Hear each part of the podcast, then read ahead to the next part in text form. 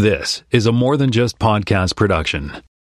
Let's do this. Um, how do we do this one again? Uh, welcome to. Why did we say that? How do we start the show?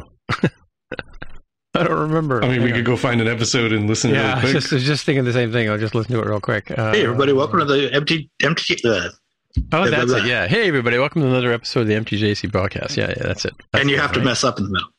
Yeah, Yeah. Well, I just did. So Okay, yeah. that's, that's, I think we're covered.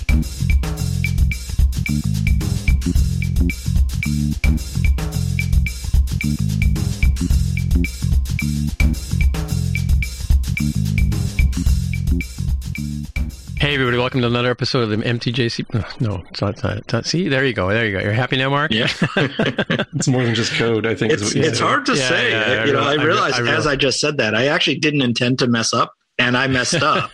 it's hard to say. Uh, Yeah. You know, I'll, Well, yeah. you know, I'll Well, give it's you not like some. Spotcast. Spotcast is hard to say. All right. Do you, Hey everybody, what, what do you ta- guys talk about in Spotcast these days? I thought it was all you- about what? Star Are you Trek like- thing. what planet are you on? Um, Earth? we did- Tim. yeah. Well, it's Soul. it's the more it's the more than Soul. just. Alrighty. Hey everybody, welcome to another episode of the More Than Just Code podcast. My name is Tim Mitra. I am in Toronto, Ontario, and I'm joined once again by Jaime Lopez Jr. in Seattle, Washington. How's it going? We also have Mark Rubin in San Jose, California. Hello. Alrighty. Hey, we're back, as Jonathan would- would say. Yeah, so we're back. We're talking about uh, we had a, an event yesterday, so we wanted to come back and do our give our roundtable discussion about that. But uh, as usual, we'll start off with some fact check. Um, and of course, you know, for those of you following the show, you you may know that we've also been doing some one-on-one interviews. We had uh, the the folks from uh, Pock Pock on the show. We had John Wilker from 360 iDev. We had Ryan um, McLeod, who produces the Black Box Puzzles game, the official puzzle game of More Than Just Code. And we also had, uh, we're coming up next week is uh, Joe Cieplinski, who did the keynote speech at uh, 360 iDev, and he's also one of the co-hosts of the uh, Release Notes podcast, and he's also a fan of the show. Woohoo! Way to go, Joe! All right, I think they're all fans of the show, to be honest with you. But um, actually, can I answer your question, Mark, about what we talk about on Spotcast first? If you must. if I must, if I must. Well, so it started out that the idea was to talk about um, the Discovery, right? The Star Trek Discovery uh, show, because it was just coming back, and Jaime wanted to, you know, thought it would be a good time to to do a Star Trek podcast or one based around that. So we started with that, and then we we sort of hit some headlines and stuff like that. And then Jonathan came on the show because he was writing fact check for us because we kept screwing up, and um, so we fi- finally said to Jonathan, "Why don't you just come on the show and do this in the fact check?" And then next thing we know, Jonathan's coming on with with with headlines and and all kinds of other stuff. So we talk about headlines related to science fiction, writing, comic books, uh, anime. Jaime does a lot of anime stuff. Uh, we do TV shows and not just Star Trek related stuff. So I jokingly call it the More Than Just Star Trek podcast. Um, and uh, yeah, so we talk about a lot of sci-fi pop culture kind of stuff. Like you know, we, we, we obviously talk about like Ed Asner passing away recently, things like that, right? We don't talk about Buckethead though, surprisingly. And um, but yeah, that's that's the gist of it. And um, just what I wanted to say too about the YouTube channel. So um, I have a YouTube channel, and I'm asking people if they would uh, please um, go in and just subscribe to the channel. I need to gain. This is part of YouTube's nonsense. I have to get uh, a thousand subscribers before they'll let me put MTJC and Spotcast merch on the YouTube channel. So if you're listening and you're so inclined, just go ahead and click the button and subscribe to our channel. That would be great.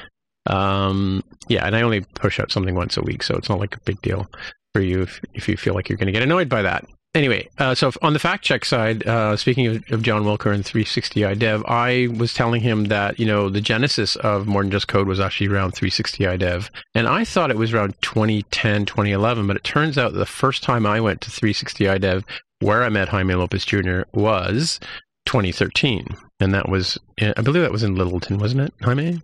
That's probably the. I think it was because I I don't recall having easy access from like the airport or anything. I think I Yeah, it was like up, like renting a vehicle or something. or something. Yeah, it was ridiculous, ridiculous drive or something like that, right? Uh, very expensive cab drive to the airport, if I remember correctly. But because I we used to, we we ended up doing like uh, not you, me, but uh, the people I was with ended up carpooling to save money, right? Um, yeah, so that was where we met, and I think I met. I may have and Joe. I'm pretty sure Joe was speaking at that show because I remember meeting Joe there, but not you know face to face kind of thing. But anyway, so tw- yeah, 2013 was was the first time. I think 2014 was the time that the three of us went to um, to uh, 360 iDev, right? Mark, you've only been once. Yeah, uh, the only time I went was 2014. Yes, but I think you and I met Tim in it would have been either 2010 or 2011 at Yeah, MacWorld in San Francisco. Yeah, it would have been 2011 for sure. 2011? Because I think I had that a game to produce, and you helped me do that. Yeah. Yep. So yeah, that's when we met. So we met obviously first before that, and I met Aaron at um, at uh, TACOW here in Toronto through uh, through the Toronto area Cocoa Heads group that we we frequent. So yeah, a couple of things, uh, some follow up. This is a this is kind of an older story, but you know it's kind of follow up for us because um, something that Mark has wanted for a while, and we'll, now we can find out if he's going to take advantage of this. But Apple began selling Touch ID equipped Magic keyboards, um, and the the Mac Pro got new GPUs. But the I think the, the Touch ID on a on a portable keyboard, Mark, did you ever consider that? Or Yeah, I'm thinking about getting one. Uh, I haven't pulled the trigger yet. Uh, it, it's a little pricey for a keyboard, 150 to be honest. Uh, Yeah. But I might, but I might do it. Yeah, I mean, you know what? I'm telling you, like it to me, it's worth the price of admission. I use, I love Touch ID. I love Face ID. I have two Macs now that have uh, Touch ID on them. I have the the M1 and the last year MacBook Pro 13. You know, I've got the Face ID on the on the the iPad. So yeah, I'm and all my phones. You know, so whenever I have to like enter a password, I'm like, ugh. Yeah. Especially the integration with 1Password too is really nice too. Yeah. I think it has a T2 chip or T1 chip in it, I guess. That must be how it works, right? Mm-hmm. Does it say? Oh, but I think it only works with M1. That's the, that was the limitation. But you have an M1 Mini, I have an right? M1. Yeah. Yeah. Yeah, yeah. That was the that was the limitation. Is that the uh, that would work with that? Cool. All right. Um, yeah. uh, Speaking of retro equipment, I I just this weekend I got a free Apple Cinema Display 20. I don't know if you remember those ones, the aluminum ones. Like it's like it was the first sort of la- uh, letterbox kind of monitor. It came out with the with the original cheese grater um, G5s, I think, uh, G5 or Intel's, right? And um, like, from like long ago. Anyway, they had a common problem where they would stop working all of a sudden. Nobody knew why. Anyway, I, I got this thing, brought it home, went on Google, found out that it's a simple little one dollar chip. you know that uh, it's a power regulator. That if it's if it's not keeping the, the voltage down to 3.5 volts or something like that, it it won't uh it, it won't light up the display, right? So I went on I went online, found a supplier, paid fifteen dollars for shipping for this one dollar part, and I got my soldering iron out yesterday, last night, in fact, and resurrected this monitor. So now, so now I have a shiny new monitor, shiny shiny old monitor to work with. Anyway, so that was fun. Yeah, Yeah. I'm still Um, using my old uh, Thunderbolt display, which is basically Yeah. more or less the same screen as the as the cinema display, just with a different connector. I think it's a. I have one too. Uh, well, I have the display, the LED cinema LED display, which is the one before yours. So mine has a display Oh, okay. port, not a Thunderbolt, right? Got And it. yeah, okay. I think you you have you have um. What ports do you have on the back? I just have three USBs on the back of this one. Oh, I'd have to go around the back, but there's a whole bunch of USBs. There's a thun- there's a couple of Yeah. Thunderbolts. Yeah, see, that I think that's a difference. You have Thunderbolt, I don't, right? So, Yeah. and I have Yeah. to use my my one and only. Well, not anymore, but I used to have to use my my Thunderbolt port on my my Mac to or my MacBook to to use it, right? But but Mhm. this this um Cinema Display 20 that I'm talking about is so old. It has FireWire 400 on it. Hmm, hmm. Yeah, but it has HDMI out, which is kind of cool. Which is Does it have Does it have the uh, the power connector with the MagSafe that used to plug into your computer? And, Well, it has no. It has a brick. Like it has a power brick, external power brick. Is that what you mean? No, I mean to well to power. So mine has a cable that's hardwired into the monitor with a with a MagSafe on the other end that I can connect to no existing computer anymore. So it's just kind of hanging out the back. well, you know what? I, you know what I did was I have I, I have this little dock thing I bought for my USB thing. I went on Amazon and I found a power a USB C power power adapter that has MagSafe on it. So I plug that into my MagSafe for my monitor, and then I plug that into into the back of the Mac, and that that's how my MagSafe works. So and then so I have MagSafe on my Mac, and then I also then I have the you know the the various ports for the whatever. So I'm using the MagSafe to charge my Mac right now from my monitor Mhm, mhm. which is nice. So Hmm. it's, it's I think it was like a sixty dollar part, you know. So it's kind of cool. So I have uh, all the retro dongles now to make my life simple. you know. But now I'm looking at I'm looking around to see uh, this this old monitor has a DVI port on it, right? And I'm so I went and found a D. I have I had a DVI to HDMI or to display a port adapter, which I'm using on it now. But I want to go find one for U- DVI to USB C. It's like you know a, a monitor that will connect across two decades, or an adapter, I should say, right? So, so your MagSafe, uh, it connects to a USB C. Is that Yeah. with this adapter? Well, y- so, but yeah. you can't. Obviously, you can't use the USB C for anything when you're using this thing because there's no. It's just. a- well, it's you know what? a- I have a, I have a dock thing. I have a dock thing connected to my that that uses two ports on the side. Like it, it takes two ports on the side of the the Mac, and I just clamp it Uh-huh. on the bottom, and then it's got another Uh-huh. port. So I just so that's kind of like remember how when you were the old display port or the the monitor you had, the idea was you could just unplug it and go, right? Like you could just if you're sitting at your desk, you plug it in, you use a keyboard and a mouse and your Right. monitor. Yep. And then you unplug it and you're on the road, right? Kind of thing, right? Yep. That's Yep. that. I can still do that, but with this this um this dock adapter that I bought last year on a Kickstarter. But Mhm. yeah, so that's and then you know I bought a so I have a display port US USB C display port adapter as well. So I've I've got a couple of those that I bought on eBay or not eBay Amazon as well. So I can use my old um uh display port adapters, which is kind of cool. Yeah, that's cool. Um yeah. Anyway, so another story I got here from last week actually. Let's leap forward a few months. Um, is that uh, from CNBC, and I don't know if you're, I don't can't remember if we were supposed to trust them or not, Mark, but they've got a story here about why the other giants in the tech industry are going to be start building their own chips. Obviously, you know, Apple does it for. You know, Apple's always been a hardware company, and I guess they, they want to basically control the experience. But it looks like Google and Facebook, Facebook, that's scary, are going to be producing their own chips. Have you read this article?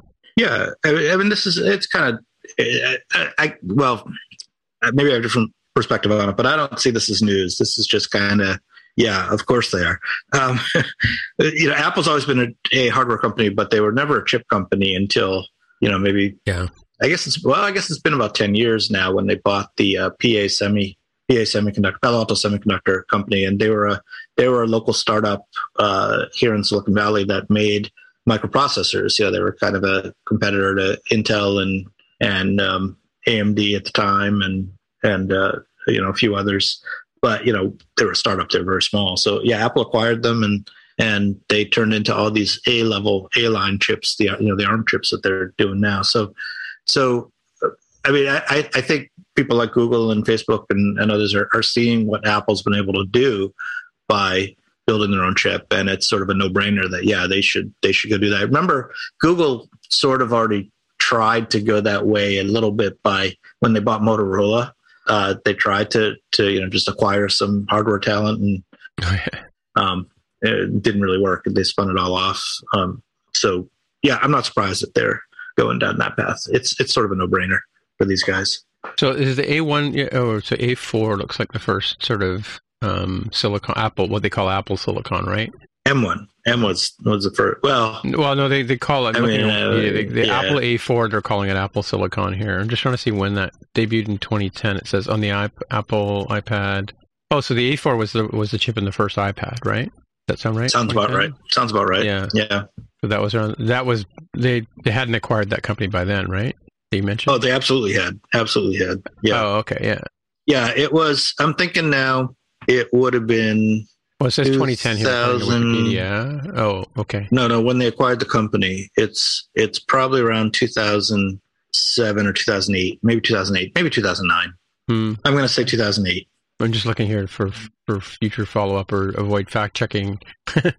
um, when they uh, when they, when they did this, so uh, Yeah, I'm just yeah, because now the and that became the, the M1 came out of the the last uh, what the 12 I think was the one that the M1 sort of okay. I was right. right. So Yeah. PA Semi was acquired by Apple in April 2008. Oh, the watch is an S chip. Interesting. So when did we start? So around the iPhone 5 was when they started putting Apple Silicon in the phones. Do you think? That sounds a little early. I think, but right. No, iPhone 4. It says iPhone 4S was was uh, A5, and the iPad 2 had an A5 as well. Yeah, interesting. Oh, okay. All good. It's all it's all about making. Well, it's about control too, right? And you can you can optimize your stuff, and you're not really being compared nuts and bolts to other people, right? Or apples and oranges, as it were. Yeah, and at some point, when, when you get to that sort of scale that these companies that they're talking about have, just eking out the tiniest percentages of, of difference can be a huge competitive advantage versus like you know if the the chip sitting in my laptop right now was a tiny percentage better all right i mean i'm not going to complain if it was but i really care not really because it's a scale of one right like Yeah, what, true. what difference it can make that uh, you know the the reddit web page renders a nanosecond earlier where my brain can't even comprehend the difference Yeah. Oh, but I can see it. I can see it behind me. I can tell. So the other story that's kind of going around, it, it, and we may be a little late to talk about this, but is the the the judgment from the Epic case versus Apple versus Epic is that uh, judge ruled. I think, I think last week that Apple will have to start offering or allowing people to do other things other than in-app, in-app purchases. Right? You guys been keeping up on that story? Yeah, I mean, Yeah. there was there was the original announcement, but there hasn't been really much since then, has there? I mean, we we haven't heard any details of, of what's happened yet, right? No, but w- w- what do you think about that? I mean, to me, it's I think it's a Pandora's box for you know control and what people will be able to do in their apps, right? Like you're going to get, I think you're going to get nefarious characters. Oh yeah, absolutely. I mean, it's it. I think it's it, it's just opening the door for a lot of spam and a lot of um, you know all the other things that that come along when when when you can start putting in a general purpose link right in your in your app. I mean, I I, I wonder actually how how it's going to work. Is there going to be maybe Apple will control it through an API uh, or something like that, so you won't just be able to stick you know any kind of um, any kind of control in there that just accesses your your website or whatever and lets you do purchases through that. I mean, I mean, I guess uh, you know, is Apple even? You know, this is actually a good question. Does Apple even stop you right now from putting a browser in your app and and just going to your website and signing up for things? I guess they don't, right? No, I mean, well, like the uh, well, the, the famous case is Audible. You know, you can you can't buy books on the Audible app. You have to go to That's the Audible true. site and buy them. That's right. That's right. Um, yeah. And Am- Netflix is Amazon is the same way. Yeah. Yeah, Yeah. Netflix, Amazon, eBay, those are all kind of they're Yep. apps that let you go. I mean, they do. There is a, a, a an interface where you can go and buy stuff in these apps now, right? Like I don't know if you can you sign up for Netflix and through the app, or do you have to go to a website to do that? Do you know, Jaime? I would probably have to log out to see what, what it tells me. Yeah, but I, yeah. I think for a while they've said, "Oh, just log in. We're Netflix. Yeah, You'll figure okay. out how to, how to Yeah. create an account." You know, Right. Yeah, Right. yeah, yeah. I Um, mean, so services are a different thing, I think, though, right? But like, it comes back to the Smurfberry thing, which goes back to like one of our first episodes where we talked about that um, the cust- the Canadian customer that got charged like a thousand dollars worth of Smurfberries because the kid just went in and just hit buy, buy, buy, buy, buy, buy. You know? yeah. hmm But this this whole Epic thing is weird, and because the original news came out and the media was hundred percent wrong, and they were like, "Oh, look at this huge yeah, Epic changes," and uh, you know, no pun intended, and and Epic won, and then after people sort of spent some time reading through it, they're like, "Man, they didn't win anything," and there's a big reason why Epic is um, uh, uh, appealing the case. So the judge. Pretty much appealing the judgment that was in their favor. it wasn't in their favor. Like everything went wrong, right? It, it, except for like one minor change, which we'll, we'll get you. So like rolling through them. So the the judge uh, affirmed Apple's right to terminate Apple, uh, Epic's developer accounts for violating Oh, really? the agreement. So they could absolutely be knocked out at any point in time, including stuff uh, related to their Unreal Engine business. Then the next part is. Um, the judge rejected the monopolization claim, saying like, "Look, you're you're trying to draw too too fine a distinction here. There's there's no real monopoly." And then, uh, yes, you can have the alternative payment link, but but even though the judge said like, "Hey, that's that's not cool that you're not allowed to do that," but the judge made it clear that Apple was still entitled to a commission, even if you didn't use the their Oh, IAP system. So it's like, okay. oh, we can Yeah. include a link. It just gets a little harder for Apple to figure out and tabulate exactly how much money we owe them. Hmm. So, Right. uh, oh, and by the way, uh, Epic owes a few million dollars based on the thirty percent it should have paid Apple during the Hmm. time that it had its, um, you know, its funny business in the store. So, like, it was an absolute loss for Epic. They they gained an you know an alternative link. That's cool. They still owe money, and they still will continue to owe money. And I'm unclear uh, what, if anything, that, that Epic really won. A Pyrrhic victory is the. I, it is harsh, harsh, and, and and maybe even the harshest one that just absolutely destroys what Epic was trying to do is like, yeah, this isn't a monopoly. I mean, it's not exactly. I mean, I'm being glib. I'm not a lawyer here, but like, they they. It's not as if they found them to not be in a monopoly. It's they said like this doesn't pass muster for qualifying as a monopoly, given the evidence that you have provided. So entirely possible, a different court with different evidence might find differently. But like, would you want to go to court to prove this, having had that precedence that you absolutely know the other side is going to use? Yeah. Wow. Yeah. Well, it's an interesting story. Uh, you know, we. I mean, it, it's follow up first because we were talking about this epic story back in the day, right when it first came out. So it's obviously not resolved yet. Okay. Um, so Jaime, you have a PSA here for everybody who's listening to the show. Yeah, everybody needs to uh, update their devices. There was the uh, the zero day came out. It was uh, we're writing here Pegasus. Where does the Pegasus thing, Pegasus thing come from? Because it's The name? I thought it was forced entry was the name. Was that maybe, different- maybe. Yeah. Somebody, somebody called. Somebody asked me if it was Pegasus, but I, I just that's just somebody at work called it that. But Yeah, they, Um, people get kind of cute with this sort of thing in the the security circle. So I apologize. I don't know exactly the naming, but nevertheless, the the, the key takeaway is uh, you absolutely need to update your iOS and uh, Mac OS devices to uh, iOS 14.8 and I think Big Sur 11.6. oh, it is in Big Sur as well. Watch OS. Um, a- actually, they even released patches for um, Catalina. So I, I don't have that number in front of me, but uh, go update your stuff is the, the key thing because this is a zero click install where like you don't even notice that something occurred. So that's pretty scary. Wow. Okay. Yeah, and it says here explainer or read our explainer of Pegasus here in the in the link that you have in the story. So I guess that's where the that'll explain what the name is, Jaime. But um, yeah. My my sister was asking me today if it was also Mac OS. I wasn't really sure, but apparently something to do with the messaging app, right? Like somebody can send you a message or something like that, and that's how it, it gets in. It was like PDF parsing, I think. Um, Oh, is it? Okay. Yeah, PDF parsing being, uh, I've never done it myself, but is notorious for being difficult as a very dense, complicated spec. Right. And when you have dense, complicated stuff, you get an opportunity for people to break free of, uh, you know, your your boundary checking or other things that I'm sure happen. So, So it says here uh, on the tin, it says Pegasus is a spyware developed by a private contractor for use by government agencies. Uh, the program infects the target's phone and sends back data, including photos, messages, audio, video recordings. Pegasus developer, an Israeli company called NSO Group, says that the software can't be traced back to the government using it. A crucial feature for clandestine operations. So, you know, cue the Tom Cruise movie, right?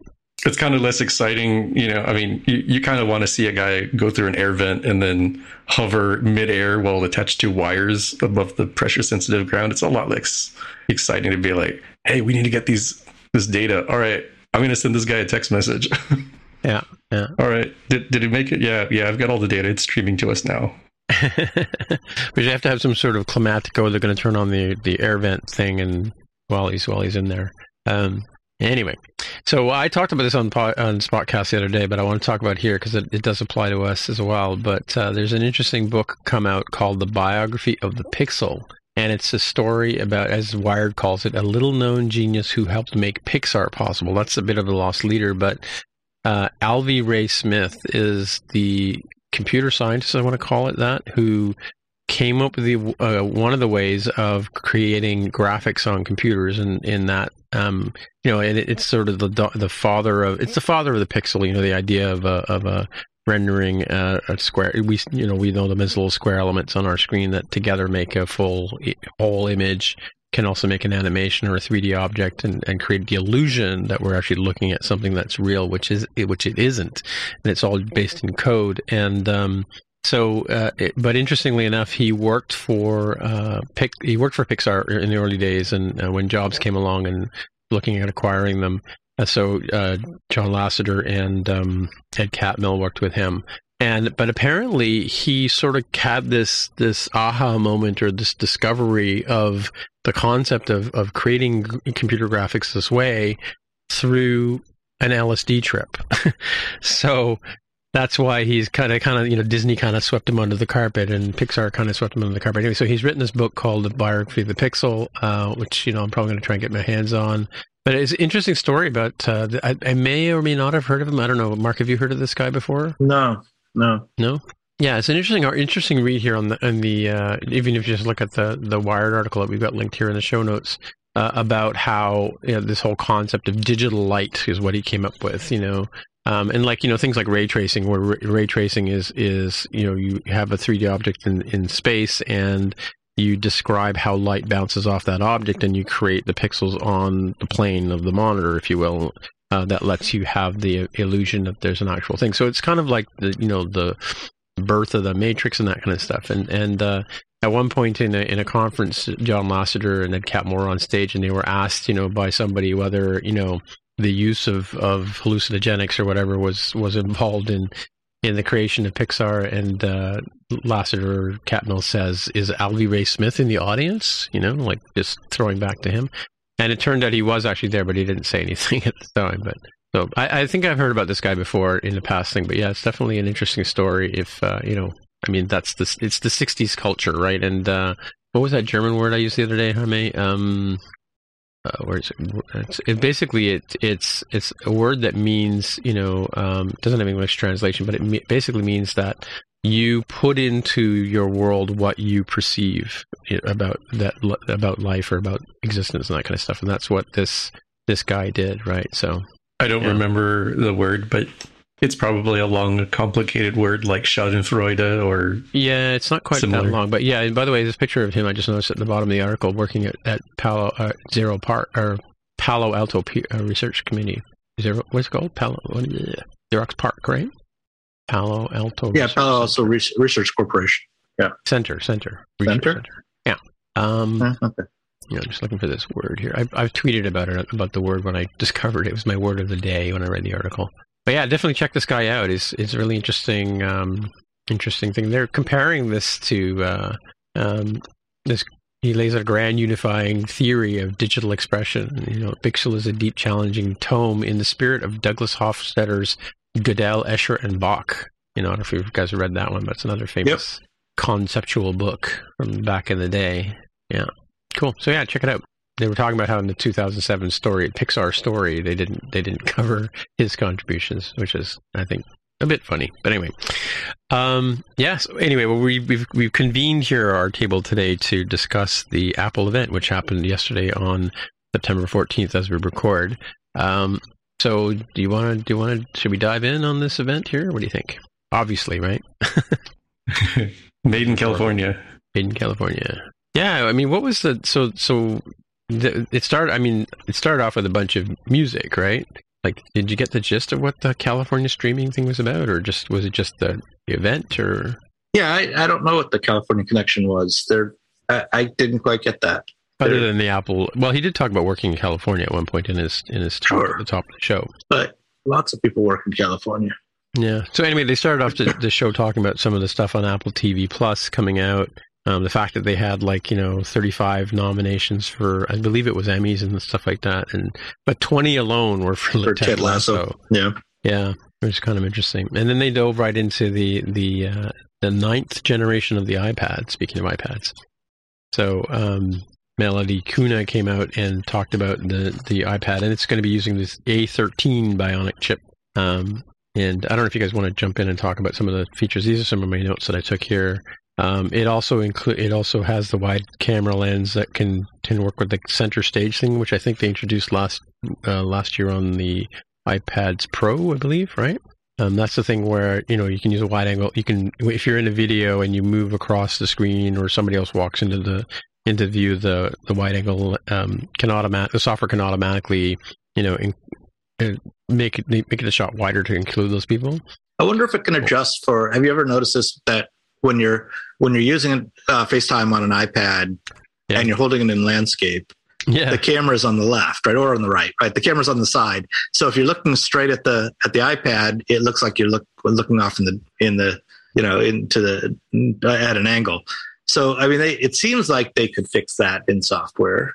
Probably. Well, they did. They did do that with the selfie camera, right? Like the front-facing camera. They they made it so that they. I think they readjusted so that it looks like you're looking at the at the. lens. I tend to always look at the lens because I know that's kind of how photography works. But yeah, I thought they had adjusted something about where they can make you look like you're looking at the lens because.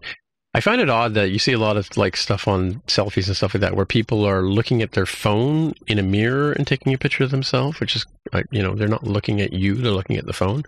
Um, but yeah, you're right. I, I was actually on some Zoom calls today where you know it's it's it's hard, and you know you know with you know the lens is on the top of your Mac, right? It's the same sort of idea, right? But you're looking down at the people on the on the Yeah, screen, right? Yeah, and it's very easy to forget to look up at the top.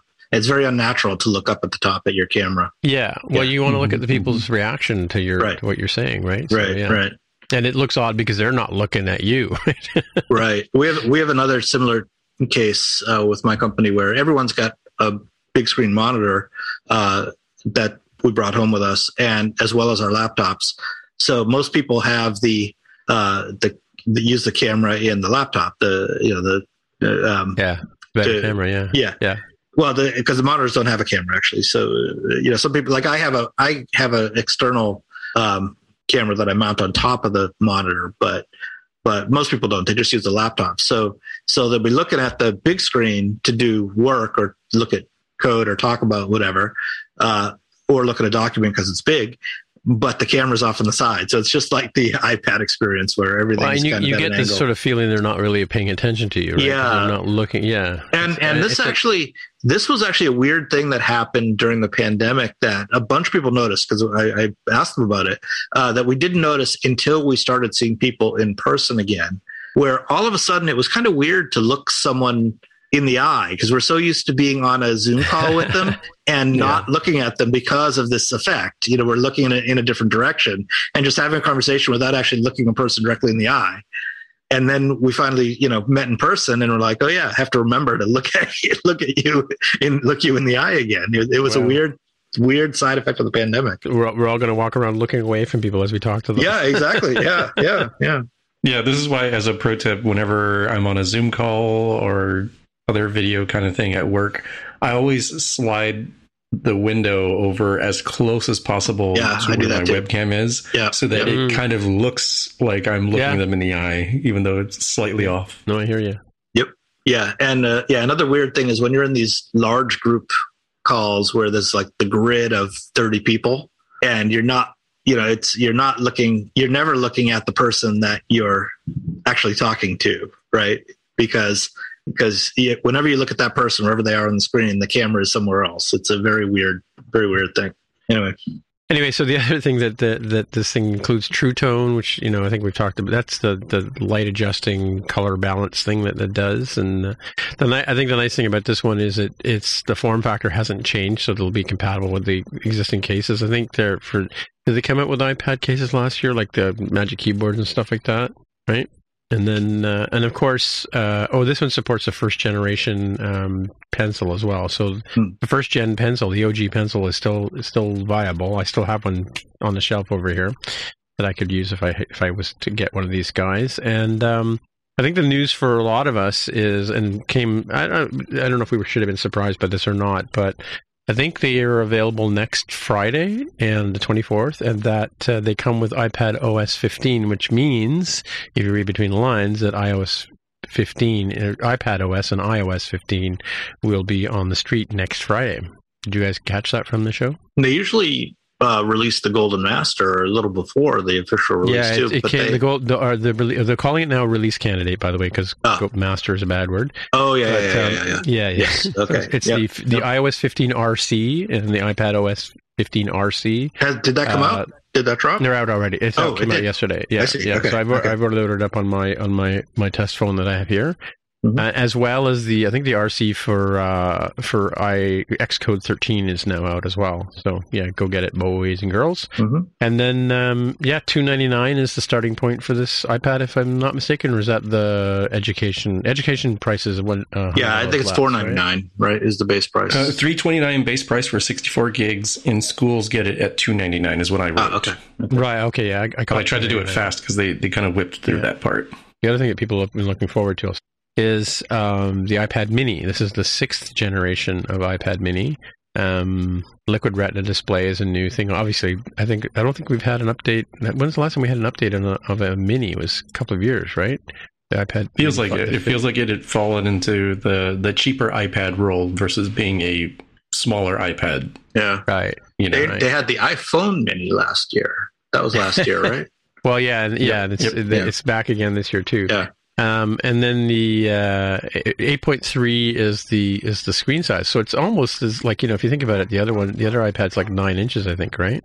So it's getting up there in terms of size, but it but it hasn't. But because they've been able to move the bezels out, you know, move the screen further closer to the edges, right? Um, it has Touch ID, but they're moving. I think the Touch ID sensors move to the top where the power button is, right?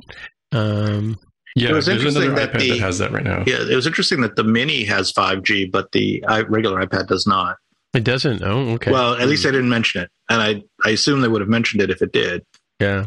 Well, I got the 5G in my vaccine, so I'm covered. Yeah. Um, The other weird thing was that there were no Pro iPads announced. yeah. No, but the, yeah. they just re- just cycled those last year, didn't they? The updated. yeah, those the last year. M1s. Yeah, Yeah. Yeah, You know, it kind of caught me by surprise. I don't know about you guys, but like the, this whole naming thing with Apple, it's always been a, and we've talked about this on the show before because the iPad 3 wasn't called wasn't called the iPad 3, and then the iPad 4 right, was just called the iPad, right, right? right. And it was like the new iPad. Well, which iPad is it? It's the it's the new one. It's the new one. right? Yeah, and that's sort of been the naming. So when they started talking about iPads, and then they then they rolled into the and it has the A13. I'm like, wait a minute, what happened to the M1? Then I realized, oh yeah, the M1's a Pro model right. chip, right? Right. So yeah, very strange. And this one had Touch ID too, the one they showed. yeah, this new one, and then also a USB C port now for the first time on a Mini, right? And this I, I didn't catch. This is the the i the new iPad. I'm going to call it that. Does it have the one with the the education? Is that that's still using a Lightning port? Does anybody know? I don't have it in my notes. I, I don't know. Yeah, we we can yeah because they specifically called out the USB C port here on the on the same as the Air it says here. So I guess uh, the Air has it. The Pro uh, M1s and the Pro uh, from 2020 also have uh, USB C. Like my my iPad I'm looking at right now has it. Um, True Tone Flash on the back, a 12 megapixel back camera, which is kind of nice, like good resolution camera on, a, like on an iPad. Um, can record in 4K, which is interesting. It has the center stage thing as as well. Um, new speakers, so you can listen to it in landscape. It's funny, like now they're acknowledging that people use their iPads in landscape, and uh, and new smart folio cameras similar to the ones that, and also supports for the second generation pencil now too. So that mini with a pencil support, I think that's something that we've we've been waiting for for a while too, right? So I don't know if you you guys have uh, like I don't know if you use the pencil or not, but I've I've actually started taking notes by just writing on the screen, which is kind of cool. Um, Yeah, I started use the pencil all the time, actually. I was using a doing a 3D, um, learning how to do sculpture in 3D, and uh, the use the pencil for all the sort of effects, and and so when when a dialog box comes up and you you need to write a name, and you just you've got the pencil in your hand, you just scribble up the thing and write the name in, and it's surprisingly cr- accurate in terms of. I mean, I mean, I'm used to the Newton, which was like a complete joke, right? But um, yeah, surprisingly uh, uh, accurate, right? Yeah. The other thing they announced is that iPads are uh, all now all no, all the iPad lines are, made out of 100% recycled materials, which is kind of cool, good for the environment. So why don't I throw over to you, Jaime? You can talk about the watch. Series 7, which has uh, uh, 20% more screen area in kind of a, a Yep. sort of non-intuitive way, given that it, you know, it is physically bigger, but it's, it, it's not 20% bigger. So it's kind of cool that they were able to, to shave off space with the, the thinner borders, uh, rounded borders, not, not flat edges as had been Yeah. heavily rumored. Well, Many- and the many- image wraps around the corner too, like because of the, the larger display. Like you can actually see a bit of the image on the on a curve on the curve, right? I think there's used to be some Android phones that did that as well. Yep, yep. Uh, Samsung had some phones like that. Uh, Mm-hmm. might, might still actually, but uh, seventy percent brighter, uh, always on display. Hmm. I don't think they gave the nits on that one. They gave a lot of nits, a lot of nits to pick later on, but not here. Uh, Eighteen hour battery life. Uh, of course, your your mileage may vary there depending how you use it, but it does have a forty percent faster charge. And they talked about forty five minutes to get to an eighty percent charge. Which will give you eight hours of sleep tracking, which is is pretty cool because I think it's one of those things where it's got enough battery life now where you could um, you know, depending on your life, right? If, if you're like a heavy user with their workout, workouts and stuff, while you're eating lunch or something, plop it on the charger. Or if you're not and you're kind of, you know, leading towards the end of the day, plop it on the charger during dinner. Or if you're kind of a lighter user and you want to use it for that sleep tracking type stuff, just plop it on the charger when you wake up in the morning while you're in the shower and eating breakfast, right? So it, Yeah. it's it's not quite enough to do do a full 24 hours of, of heavy usage, but I could see the the light coming at the end of the tunnel. New colors. I, I did not write the colors. I only have four colors here uh, for the aluminum: Midnight, Starlight, Green, Product Red, and I don't know what the other color is. Yeah. Uh, they, uh, well, natural they and also, black titanium. Uh, by the way, just a, a quick follow up on the on the iPad, the main iPad, because it supports the iPad to the Apple, sorry, the Apple Pencil One, right? It's a Lightning port because the that's how the you charge the uh, the Apple Pencil, the first OG pencil, right? Because it has a Lightning port, at top, um, Lightning adapter on the top, and does that sort of popsicle looking thing. You know, you know what I mean? No, you don't know what I mean. Okay. Popsicle. So silver, space gray, gold, a new gold, uh, a blue, and a red is what they have for the the watch. It looks like. I see. titanium. Let's see. Ooh, It depends on the. I I assume those are the uh, aluminum ones because they have the natural and Oh black yeah, titanium. I'm sorry. Yeah, yeah, titanium. I didn't know. I didn't know they made titanium watches. When did they start doing that? Joe mentioned that the other day on the show. On the I think it was sometime after they did the ceramic. I think they stopped doing Oh, the yeah. ceramic um, somewhere around Series three, two or Yeah. three, and then switched over at some point to titanium. You have the uh, Nike and Hermes Doble. That's double for those of you at home. Uh, tour band. for those of you costs- who don't speak French, It costs more when you pronounce it like Target and not Target. Um, yeah, yeah. Uh, the watch is compatible with existing bands, so every every year people are always rumored of like, oh my gosh, Yeah. all your all your bands are going to be worthless. They apparently are paying very close attention to this and and keeping the bands the same thing. So the seven is starting at uh, three ninety nine for the base price. They're keeping around the SE at two seventy nine, and the Series Well, oh, three they did give prices for the watch. 190. Uh, The only price they gave was the base, I think. Um, at Oh, okay. three ninety nine for the base uh, base price. That's presumably the the smallest model, and uh, it is available later this fall at indeterminate times. Because the one thing that the rumors got correct this year is that there were some some manufacturing troubles, and so the fact that they don't have an exact date kind of confirms that. Um, one thing it did not happen is it, it's not going to tell you uh, your glucose or uh, you know diabetes monitoring. It is not going to you know make sure that you have enough fiber in your diet or any of those other things. So so no new sensors this year. No new But it can still do your EKG on the bus, right? Like the dude in the commercial that they showed.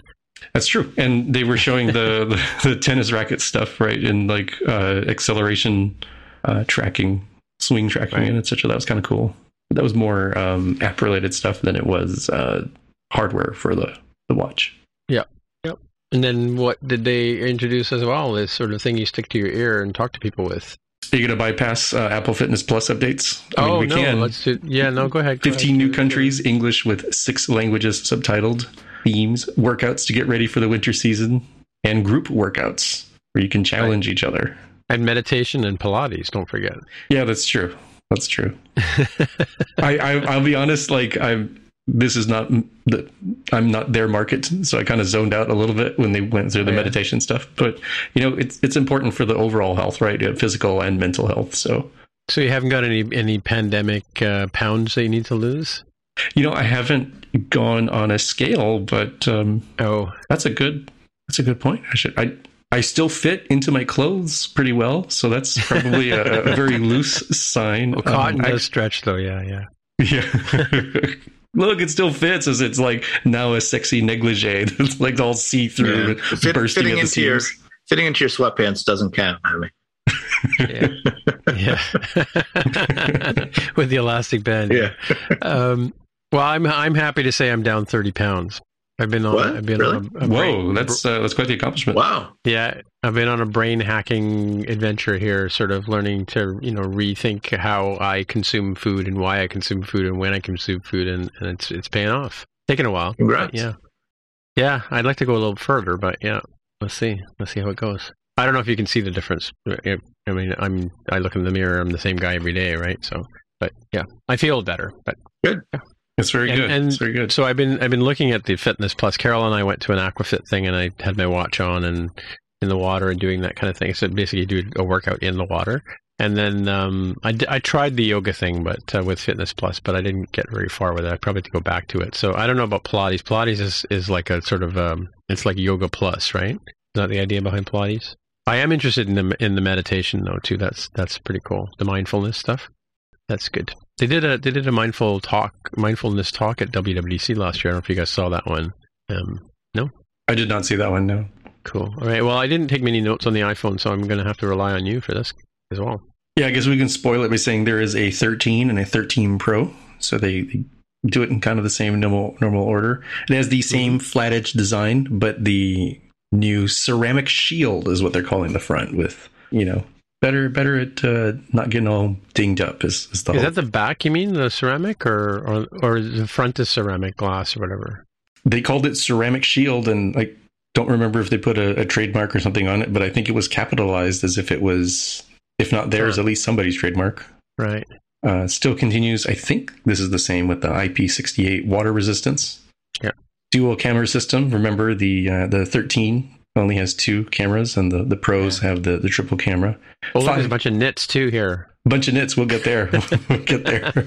Uh, five new colors that I actually get on right. Pink. Pink. Really? Is that what I said? Okay. All right. I wrote down pink, blue, midnight, starlight, and product red. Yeah, pink. Yeah. Uh, they actually acknowledge the notch and said that the true depth camera system is uh, 20% smaller in the horizontal direction, I think. I don't think anybody's confirmed anything on the vertical direction. Yeah, it didn't look up like it from the animation. It just looked like they made it narrower, not not shorter. I think I heard them say slightly larger, but it might be on the Pro they were talking about. Hmm. Like what narrower, but but a slightly wider, slightly taller. Maybe Rene Ritchie said that. I'm not sure. Yeah, so the, the, the, the, notch ears, is taller, or the visible area is taller. So the notch is smaller, Uh, is shorter. I think Rene Ritchie said it it was mean? slightly taller. Like I mean that that yeah, it's taking more away from the screen. Okay, okay. That might have been on the Pro model. Hmm. And this is an A15 chip. I think you're going to cover that, right? That's correct. The A15 Bionic, which they had in the iPads as well, if I'm not mistaken. No, A13 on the iPad. Was it? I thought they had. Yeah. Was it not the. No, I made a note of that one. Uh, Oh, I misremembered. You're right. The Yeah, 13 in the new Bionic. iPad. And, yeah, thought they had thrown a 15 maybe in the mini, but no, I guess not. All right, so 15s, no 14 Bionic. Um, there is the uh, iPhone Mini as well. So despite the rumor saying that the 12 Mini was a horrible waste of time and how terrible it sold, it's like, well, apparently it sold well enough to make another one. So choose that as you may. Um, Yeah. Wait a minute. I have conflicting notes here. I have 1200 nits, but also a Super Retina XDR display at 800 nits. I don't know what I was yeah. writing there. So, so yeah. Well, it says here 800 nits max brightness typical. Then it's got 1200 nits max brightness HDR. So uh, they both have Super Retina HDR displays. So I'm confused as well.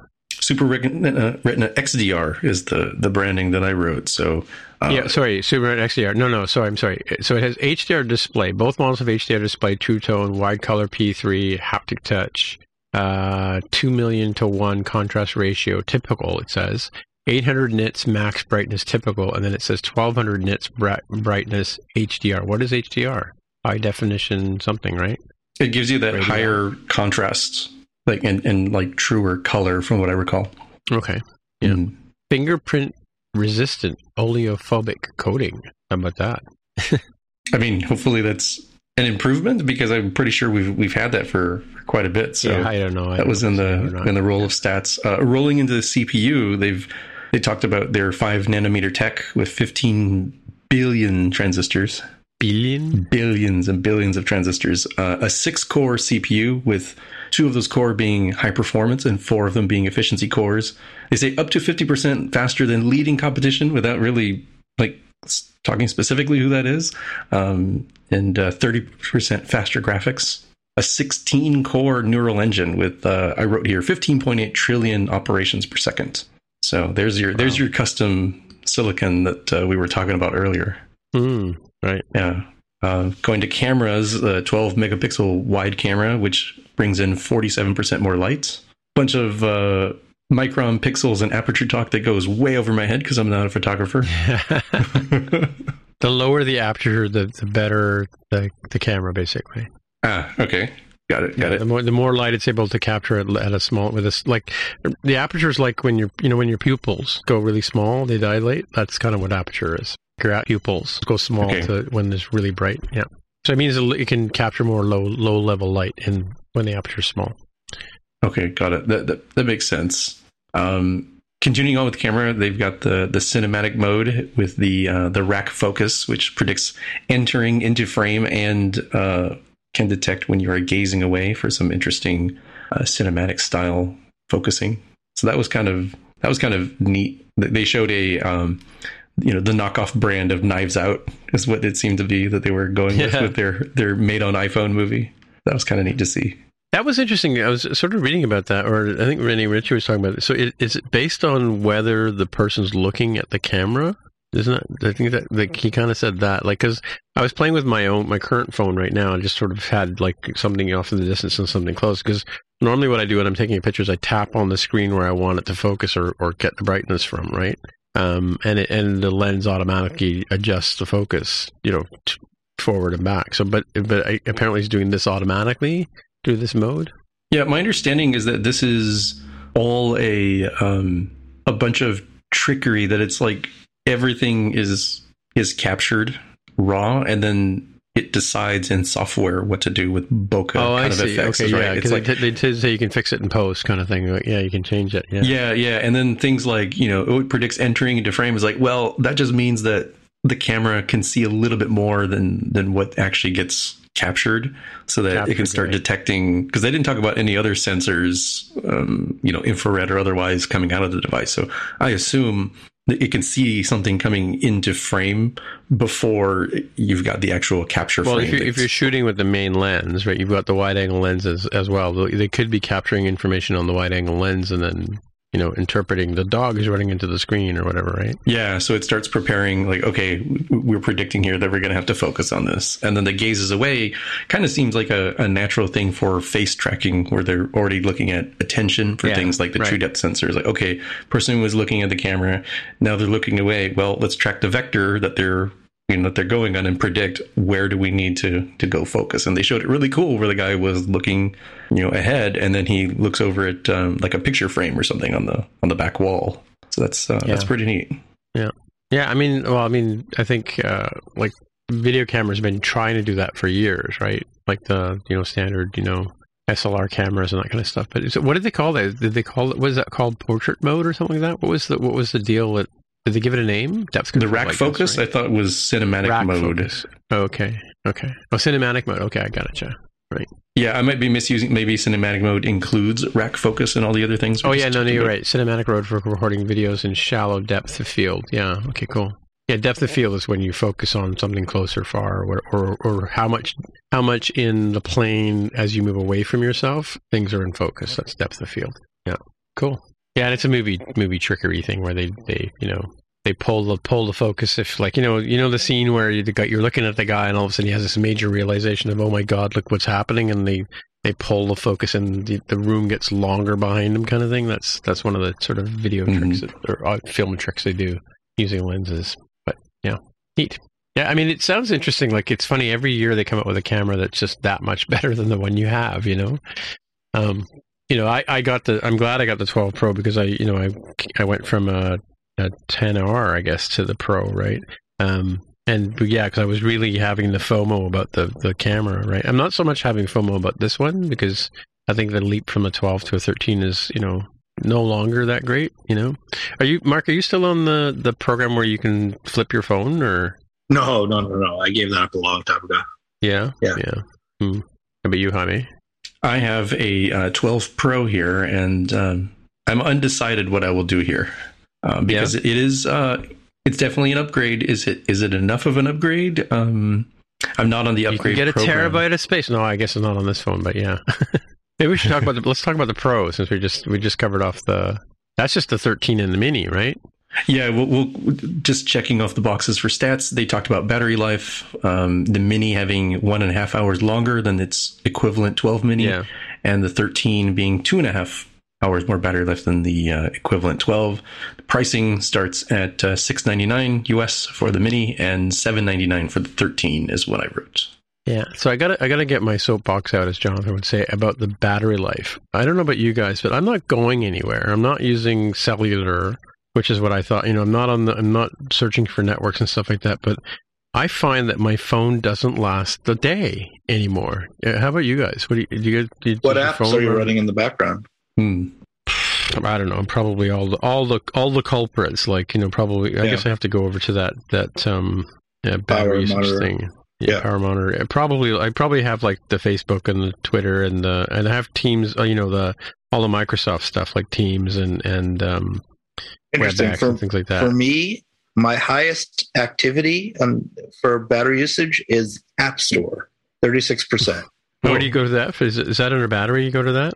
Uh, yeah, settings, battery. Yeah, and then scroll down. Yeah. Yeah, mine's WebEx at 16. Camera. I do use my camera a lot. Yeah, Messages, Octaver- Okta Verify is 13% for me. That's pretty sad. What's that? Oh, it's it's the three uh um uh what, what is it called? Three third what is it? The verification two factor two factor identification. Oh, two Whatever, FA. Yeah, two FA. Yeah. Yeah. It's you know every time every time I need to do anything, uh, I have to have it send Okta a uh, a push notification, and then I have to say yes, it was me. I did it ten times. a day. Oh, yeah. Okay. Yeah. Right. Yeah. Tim, what does your battery health look like? Mine is at 94% when I look. And my top Mine's usage, 90, yeah. here's my top five usages um, Yeah. before it gets into weird stuff.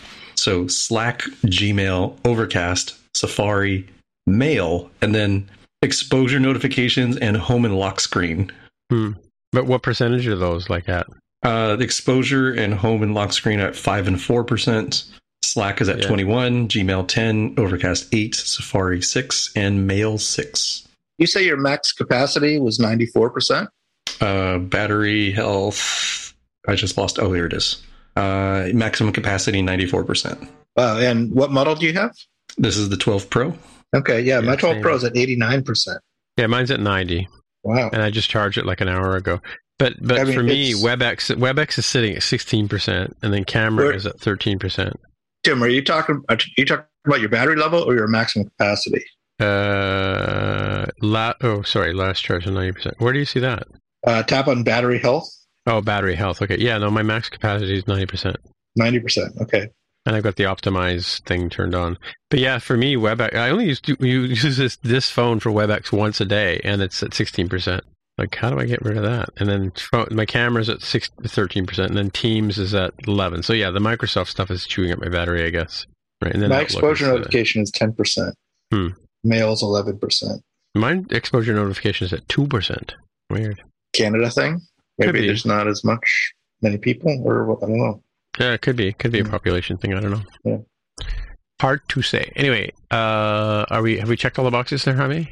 We have, because we can move on to the 13 Pro, which has a new color or new Well, colors. before we do that, so the mini, like, what do you think about the mini? Like, uh, there was rumors about mini not selling well or whatever, but here we are again with another mini. Another mini, and they, they spent the time to make it better. They didn't say, well, it's the, the cheapo one or something and, Yeah. and lean into the failure. They said, no, we've made it, Yeah, you know, all the same powerful stuff that its bigger brother has and uh, Yeah. 1.5 hours longer battery life. yeah. It's interesting, you know, as Xavier mentioned too when he was looking on the Slack that the the 12 Pro is gone, but the 12 is still around, and so is the 11 actually on on the Canadian store anyway.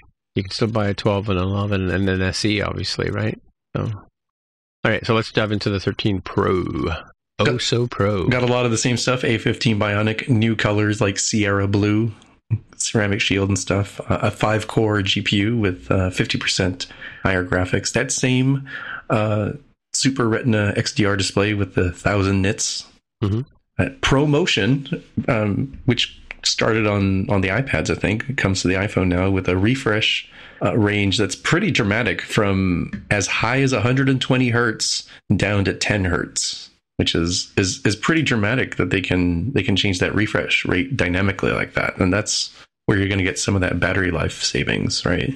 And i assume that if you're you know if you're doing like a 3d game and you know you're using all the all the pixels all the frames like they probably have to crank it up so you get nice smooth action. But if you're just there looking at a web page wondering how do I recover a QuickTime video or a QuickTime audio recording? You know, like it takes a little while to read very carefully. So they can drop that down to 10 hertz. It's not scrolling at all, right? So Yeah.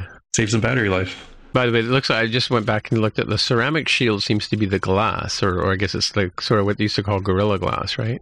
Um, but yeah, because I noticed this one has surgical steel, stainless, surgical grade stainless stainless steel. But can you cut a tomato with it? Slice a It's tomato. or, or a can like a Ginsu knife. Is that where? yeah, exactly right. maybe maybe, it, maybe you got to be careful with this Pro. I don't know. Comes in 6.1 and 6.7 inches. Um, they didn't really specify. I assume that's the normal Pro and then the Pro Max. Yeah, Yeah, that's they- what it is. They yeah. kind of whizzed past that. Um, seven, sorry, 77 millimeter tele- telephone. Telephoto is what that's supposed to be. Telephoto three time, uh, 3x optical zoom. Bunch of aperture stuff. All cameras. Just whizzed past that. I wrote them down. confused. Yeah, I wrote them down. I don't know why. I don't. I don't get it. I'm not. I mean, you explained a bit, but like, you know, just barely grokking it. Um, all cameras do have night mode though, which is really cool. Uh, they've got the macro slow mo. Unless you're Uh. trying to take a picture of a moose, it's not so cool. Yeah. a moose detection in, in Canada only. Um, Yeah. uh, cinematic mode, of course. Well, that's what the wide angle screen's for, the moose detection, right?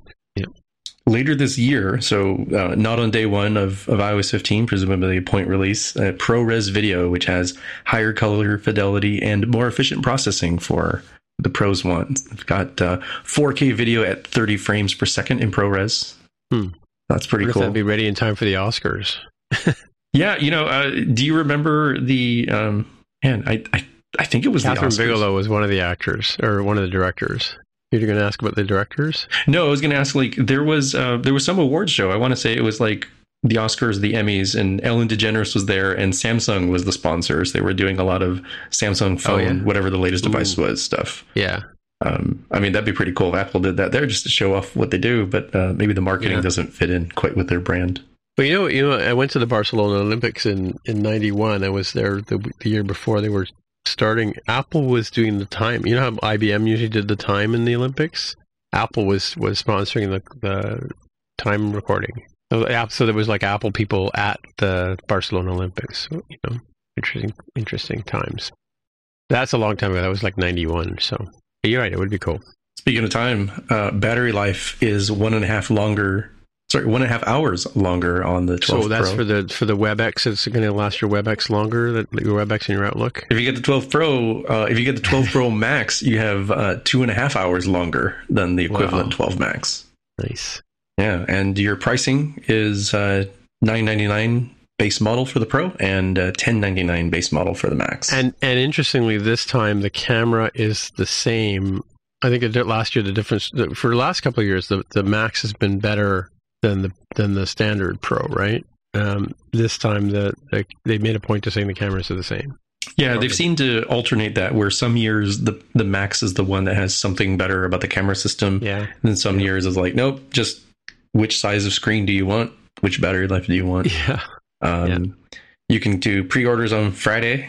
Uh, as of this recording, um, it will probably be too late by the time this comes out, but they will be available in people's uh, loving and grubbing paws on uh, 924. Yeah. So did we check all the boxes here? Yeah, we did. I guess. I, I reached the end of my notes for, for all the device stuff. Cool.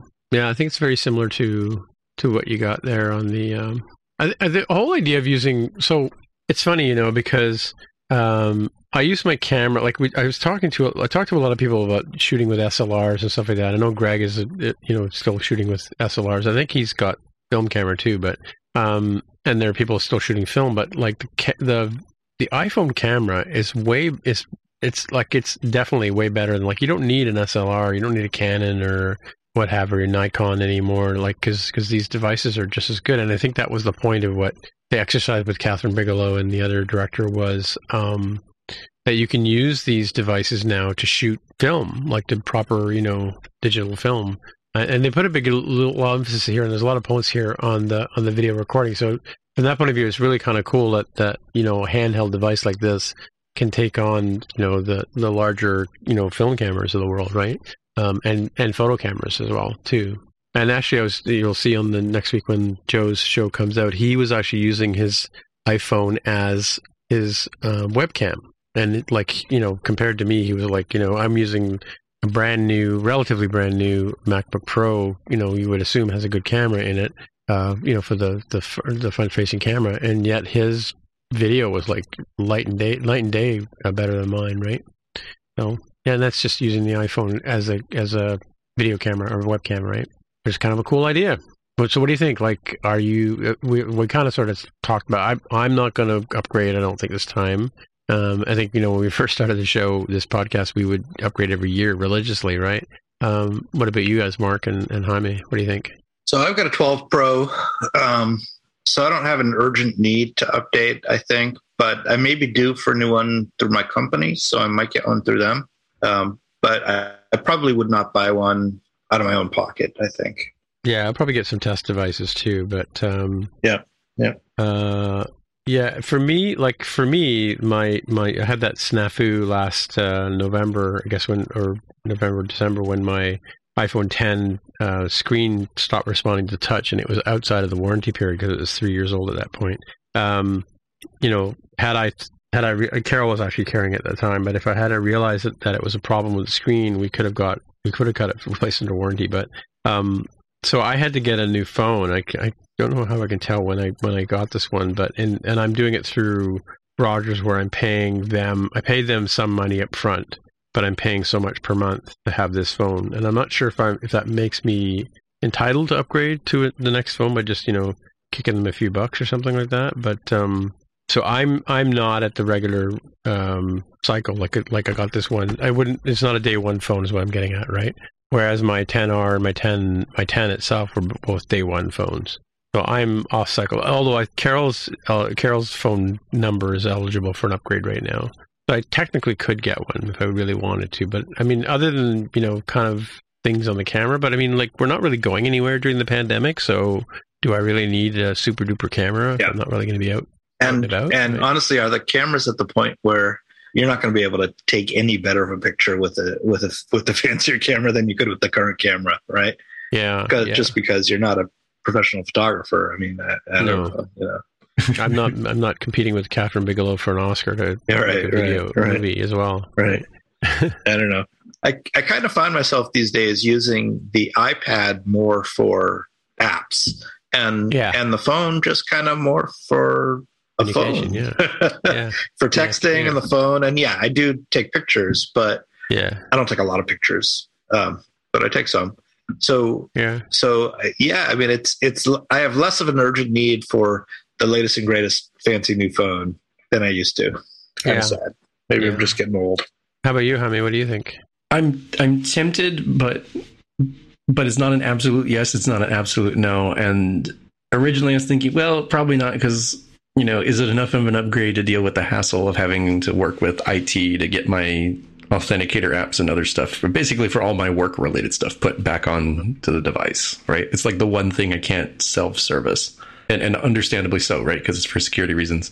But that was before um, one of our customer conferences went from being in person to fully virtual. So I'm like, hmm, what else will I be doing other than sitting on my butt? I could actually deal with that hassle. So I'm, I might be. I, I don't think I'm going to stay up late on uh, on Friday to to order. I might go Yeah. into a, a second or third uh, wave of uh, of phones if I end up getting one. Yeah. I definitely didn't have to wait to get this phone. I just went to the Apple Store because I I was way after you know the rush, right? Um, I you know basically went in and just got it. like I think I had to wait, wait like a couple of days uh, to get a phone, but yeah. What do you think about the the? So I'm on a Watch Series Four. I don't have. I mean, this one has the EKG. I don't have any other compelling reason to get a new watch. What about you guys? I'm on a Series Five, and and I almost never wear it, so absolutely will not be buying a new watch. How about you, Jaime? Series six, and uh, although this one looks like a you know a nice tidy upgrade, um, I'm gonna wait until there are new sensors of some sort. Yeah, some some big thing. I mean, I use my watch a lot. I mean, I use it to I use it for fitness and stuff like that. Like I, I walk every day with the dog, and I record my my walk there, and I can unlock my door with the August lock and that kind of stuff with my with my watch. And um, you know, yeah, plus you know, using things like messages and stuff like that, and notifications. I think is probably the killer, still the killer thing for me with the watch, right? you know, you get a buzz and you kind of just flip your wrist and look at it and just, do I need to deal with this right now? And you know, that's still the handy mode for me on the watch, right? Um, and then the, on the iPads, I, I, don't, I don't think any of us are in the market for the these uh, low level iPads. I mean, the mini, I've always liked the mini as a as a size format, but um, yeah, I know I'm I'm I use my 11 all the time, my 11 11 Pro, right? Um, I don't see any reason to to get a new iPad either. So Yeah. Yeah. I have an 11 Pro and a 12.9 Pro that's less than a year old. So yeah, so I'm not, both, I have Hmm. both. Yep. One for work or one personal kind of thing, or Uh, kind of. Yeah. Yeah. yeah, Kind of. cool. How about you, Jaime? You an iPad user at all, or iPad Pro, I don't recall which model I have. Um, it's only compatible with the first gen Apple Pencil. oh, that's a 10 probably 10 inch. Yeah, I, I, I think that's right. I think that's right. I think I got it when they uh, they bumped to that um, form factor, and it's doing pretty well for the way that I use it as a pretty passive um, consumption kind of device. And then you know some of the pencil stuff for you know whiteboarding or drawing stuff. Um, so I'm I'm not really heavily inclined to move to either of these iPads. Um, I might check with my significant other. She's an iPad Mini user. See if she's interested in any of the things that they uh, that they offered here. Does she have Touch ID on her mini? Uh, she does because I upgraded uh, last year or the year before. Whenever they they most recently had their upgrade, I think. Yeah, yeah. I mean, I, I like I said when I was transiting and stuff like that, I, I really like the the mini's like a paperback. You know, it kind of just fits in your pocket, and you can like, especially a winter coat. You know, you'd have to lug around a, a kind of thing to carry it. You know, um, but yeah, you know, it's funny since I've been working at the bank, I really don't take any equipment with me other than my phone. Right when when, when I was going into the office, that is. Now we're all working from home. Yeah, so a kind of an interesting event, but yeah, nothing really jumps off the page for us, I guess, right? I think this is, I, I would say this is probably the first event where one of us wasn't going to buy something. Hmm. you know?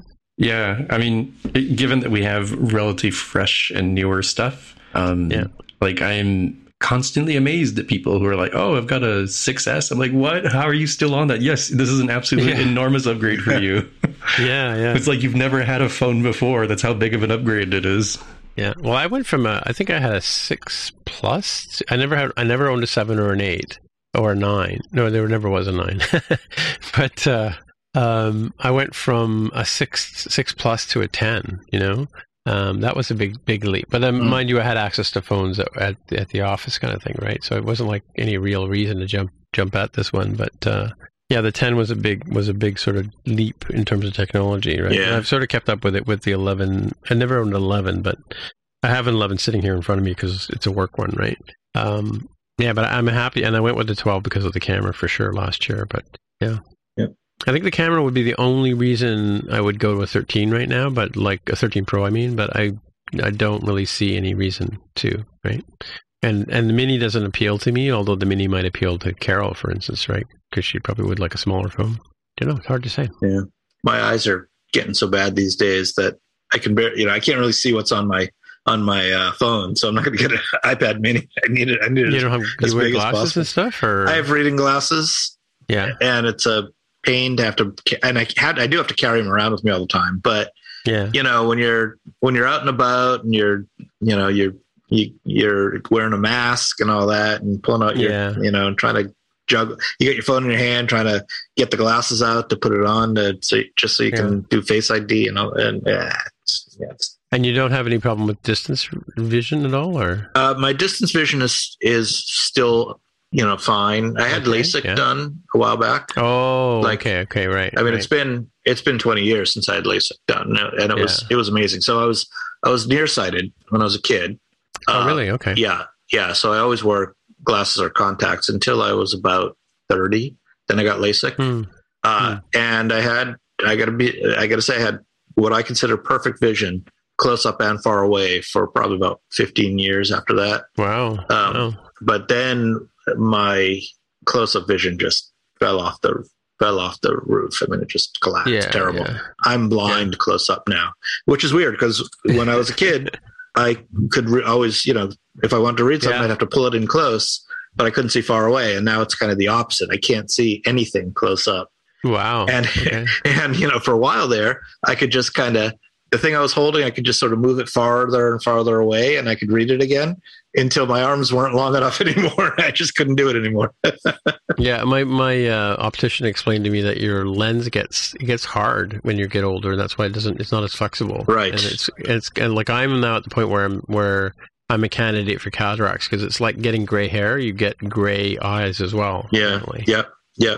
Yeah, I think it's so- I think it's not the lens that you're talking about. It, it's when you're nearsighted or farsighted, it's the shape of the lens. Yeah. Uh, and and so LASIK is they're contouring the actual lens with the laser right. uh, to right. fix that. But but Right. when when you have presbyopia, which is old version old person vision, right? Uh, it's Oh, there's a name for it. Okay, all right. yeah, it's presbyopia. Pres, pres, okay. That's why you know people wear reading glasses as they get older. Take that, It's- it's yeah. It it's Yeah. because it's because the um, the muscles in the back of your eye stiffen up. It's not the lens, but Yeah. the, it's the Yeah. muscles Oh, that yeah, stiffen yeah. up, and it can't it can't respond fast enough, and somehow Right. that leads to a, a deterioration of your close up vision, Right. Cool. which is sad. All right. Yep. All right. Well, let's let's let's get into our picks here. Go around the table as we used to say back in the day. Um, I'll I'll go first. How about that? Um, so I've got a couple of picks here. One that I put up here a couple weeks ago, and this was uh, something that people may know about, and they may not know about. But Apple, our friends over at Apple, have on their GitHub page have uh, we talked about CloudKit in the past. Um, but they've got some uh, actual examples here on their GitHub on how to use uh, CloudKit um, so they got some sample projects here. There's one here for like with a private DB synchronization. There's one for sh- a sample sharing app. Uh, another private DB one. Um, sample queries. Uh, sample e- encryption uh, app using CloudKit as well, and um, core data sync with CloudKit. So, uh, so if you're interested in CloudKit and what you can use it for, and you're looking for some sort of tips on how to do it, uh, this is by the fine folks over at Apple on their repository. So check it out. My Mhm. first pick. My second pick is I just went to, I just came across this today. I think um, Marin posted this. Uh, Xcodes, it's called, and so I don't know about you guys, but we we have managed Macs at work. So we, uh, you know, I worked with our our uh, technology guys to create uh, uh, installers for us. But one of the things I, I tend to do on my own computer at home, I learned this a long time ago, is I use uh, XIP um, app on my Mac. I don't double click on the installer and install it. I use the XIP thing to expand it into my applications directory. Uh, and then you can, there are ways of, on the command line to go in and do the permission stuff that you normally have to do when you, like when you first open an Xcode, it asks you to authenticate and that kind of stuff. Anyway, that's the stuff we had to automate at work. But this tool uh, from Robots and Pencils called Xcodes allows you to do a command line install of uh, Xcodes and and carry multiple versions of them. What we do at, at the office, because we like to have a couple of different versions of Xcode, is our installer will take like, you know, if you have an Xcode 12.3, it will install it into your applications folder as Xcode 12.3. And then we have a, a script to let you switch back and forth between different versions of Xcode. Um, but this one will allow you to do the same thing. So if you have a, in the, as it says here, um, you want to install a 12.0, it'll install it into your applications folder as Xcode hyphen 12.0.0.app. Um, so, and sort of a handy little script here to, to do, to run using command line to install your Xcodes. And, um, you, you can install it with um, Homebrew, this particular script. But yeah, it's basically like then you use the Xcodes install, and then you put the version of Xcode that you want to put in there. Um, and you have to store your username and password if you want, um, but it'll actually go and download the the XIP from Apple, and then uh, unarchive it, you know, into your directory, and then it will set it up, and off you go, off to the races. I assume it's going to do the Xcode select thing as well, um, because that's how you would switch back and forth. Yeah, it does have the select thing here as well, so you can change.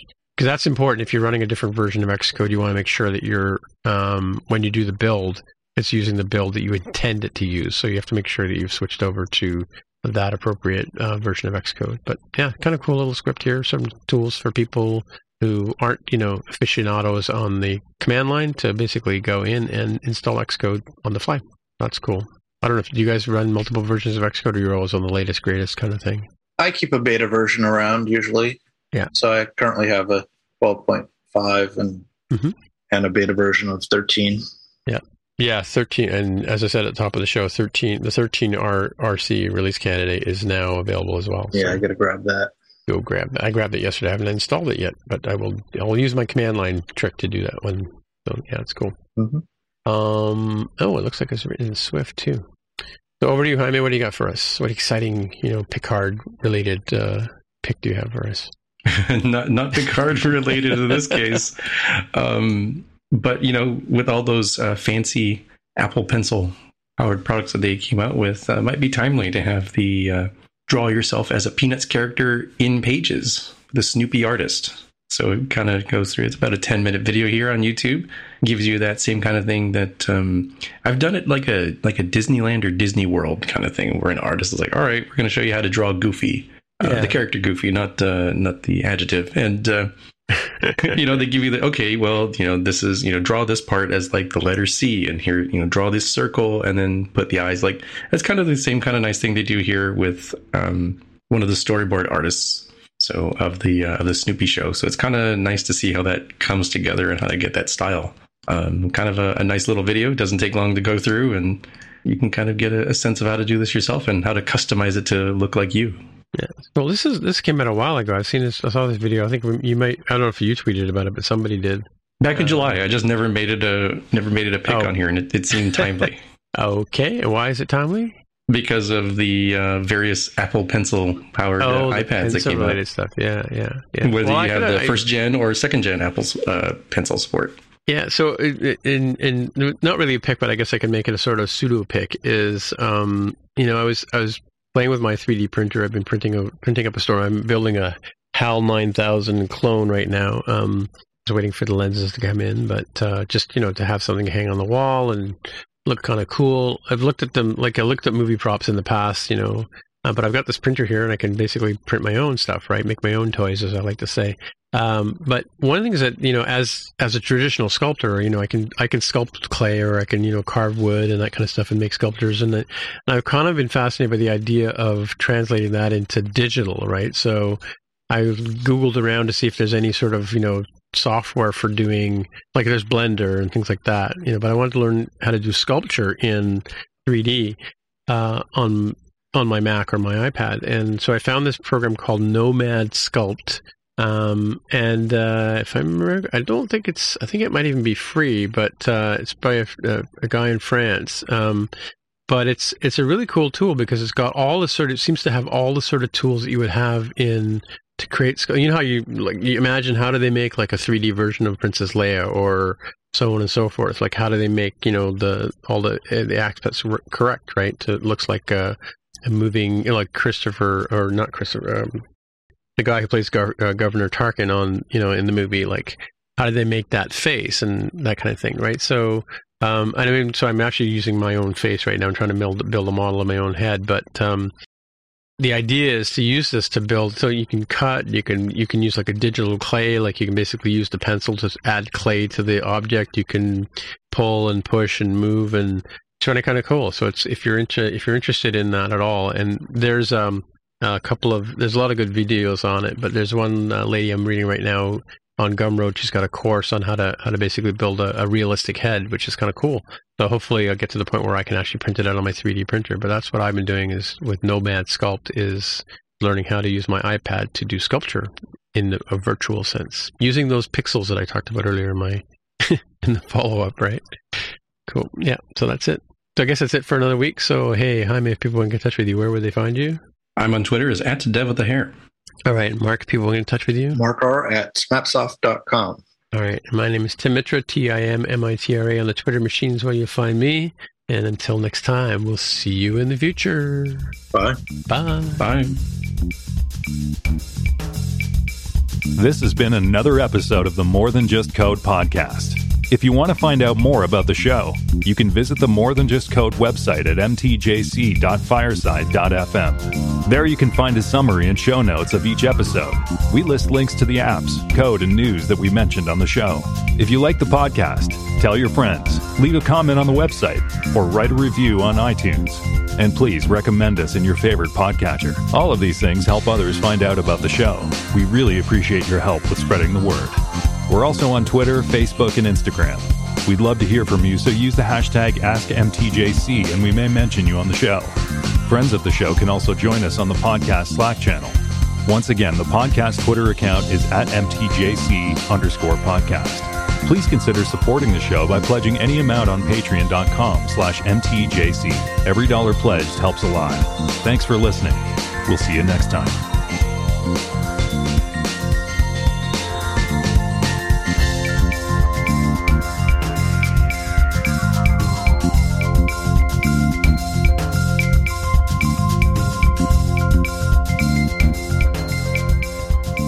You don't even ask if I have a pick, Tim. Do you have a pick, Mark? No.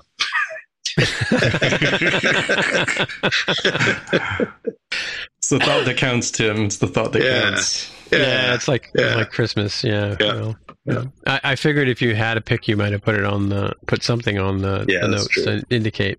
I don't know how to find picks anymore. No. No. You have to go outside. Yeah, it is funny. I, there are days where I just don't go outside at all.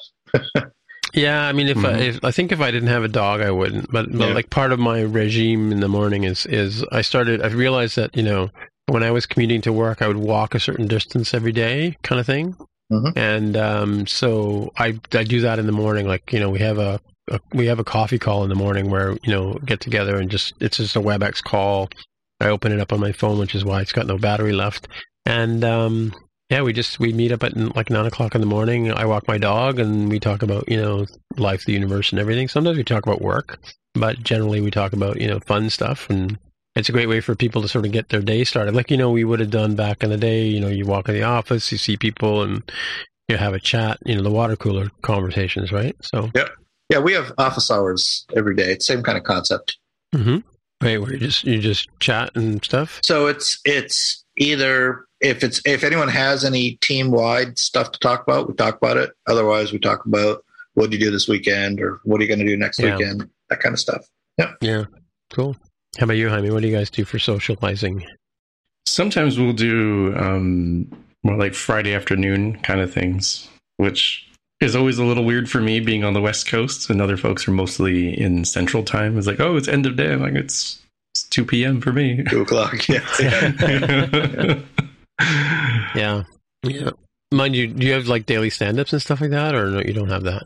Uh, my team doesn't have that because we're we're we're pretty small and, and we just don't operate on those. Uh, we're, we're not like a traditional engineering team in the developer Yeah. relations, so we just do a weekly stand up and then communicate um, on an ad hoc basis in Slack, or if we need to throw together a, a Google Hangout or something, we can do that pretty quick. Yeah, yeah. How about you, Mark? You do the same sort of thing? So we do a uh, a Slack stand up essentially. Yeah. Um, Oh yeah. but we don't do an in person stand up because we are also a small team and we're pretty much on Zoom 50% of the day as it is. Really? Yeah. Wow. Oh, yeah. With each other. Are you like yeah. pair programming and stuff like that, or just meetings? Um, you could call it pair programming, I guess. You could call it pair programming, although, although it's not tr- it's not traditional pair programming. It's just we get a, you know we we get on on the call to discuss things and um, Yeah. and uh, yeah we talk about coding issues, we talk about product issues. So we're yeah we're on we're on Zoom a lot. So there's kind of no reason to have a you know an official stand up. We're like I said, we're a small team. Or do you like? Do you have like a like you just hang out on Zoom, or do you have like a a general like you just have the call open while you're working? Or Uh, no, that's that's kind of the office hours where we have the call open and are working sort of. But but uh, no, no, we will we will. It's it's uh it, it's more about talking about specific issues when we're on the call. right? But okay, yeah. yeah, well, okay, I should say I'm on the call with different with various different people on the team. They're not Yeah. necessarily all on the call with each other. Oh, okay, yeah, yeah. But no, we have we have like me, we have me, we have tech meetings where we'll get together with a couple like the Android and iOS lead and and uh, you Yeah. know the pro the BA. will get on get on the call and we'll have a discussion about you know yeah, oh, we have those feature that Yeah, we have those. You know. Yeah, yeah. Oh, yeah, we have like a 15 minute stand. I have like I'm running three pods now, so we have like 15 minute stand ups in the morning for each pod, and they you know they run anywhere from you know 10 minutes to you know 20 or 30 minutes, right? And then we have meetings throughout the week, you know, Yep. management meetings stuff like that. Yep. Lots of fun. Yep. I wanted to go through my. I, I'm sure- I'm sure I've had things that I wanted to. Talk, oh, yes, I did. I did have one thing I wanted to talk about. It was on this podcast notes. Let me just grab that. I mean, knows what it is. Uh, Maybe Jaime doesn't remember. No, I don't. Re- I don't remember. I was traumatized from losing the audio the last time. Oh, are you? Oh, wow. You don't, you don't remember? Okay. Yeah, Mark. My my um, before I'd had a chance to save my audio and Tim and Jonathan and I were recording Spotcast last Thursday, my Mac just hard crashed. It took me a moment to realize what had happened because it's like, oh, why did my screen flicker? Wait, I can't hear the guys anymore. What's happening? And then I see the Apple logo. I was like, oh, that's not good. And Yeah. unfortunately, I tried all the the tricks you're supposed to be able to do to dig into uh, finding the recording thing, and it was gone. No, no. Yeah. That's Mm. weird. I mean, yeah. I, I, mind you, that happened to Aaron once too, right? We had that that explosion where he lost. I think that's one of the. In case, for those of you listening to the show, that's that's uh, one of the times when we had a mystery didn't publish an episode back in the 40s, back in the when we were like 42 or 43 or something like that. There's like there is no episode 43. That's probably why. There was two two instances like that. One where I think Aaron and I did a show by ourselves, and I forgot to hit record. you know, and then uh, yeah, and then there was one time we lost Aaron's recording.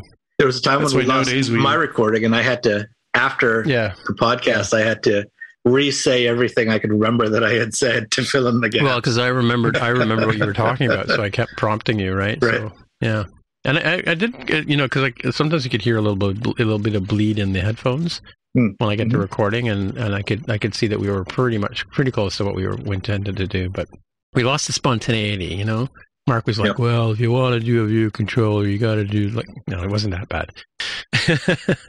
So All we right, record ourselves, and then we have at least two hosts using Zoom recording because the odds of all of that going away is is minimal, but still possible. Yeah, yeah. Well, I mean, we we lose Jonathan's recording all the time too. Like he's, he, I've had to like either. There's a couple of reasons why. Sometimes he he has a habit of banging on his desk when he when he's writing or talking. Like he he'll um like he'll be typing on the keyboard or something like that, or or and there's like other noises in his house. So sometimes the Zoom call with its automatic you know noise filtering is is better for me to use. Right. So often I use his his Zoom recording if if it's really bad.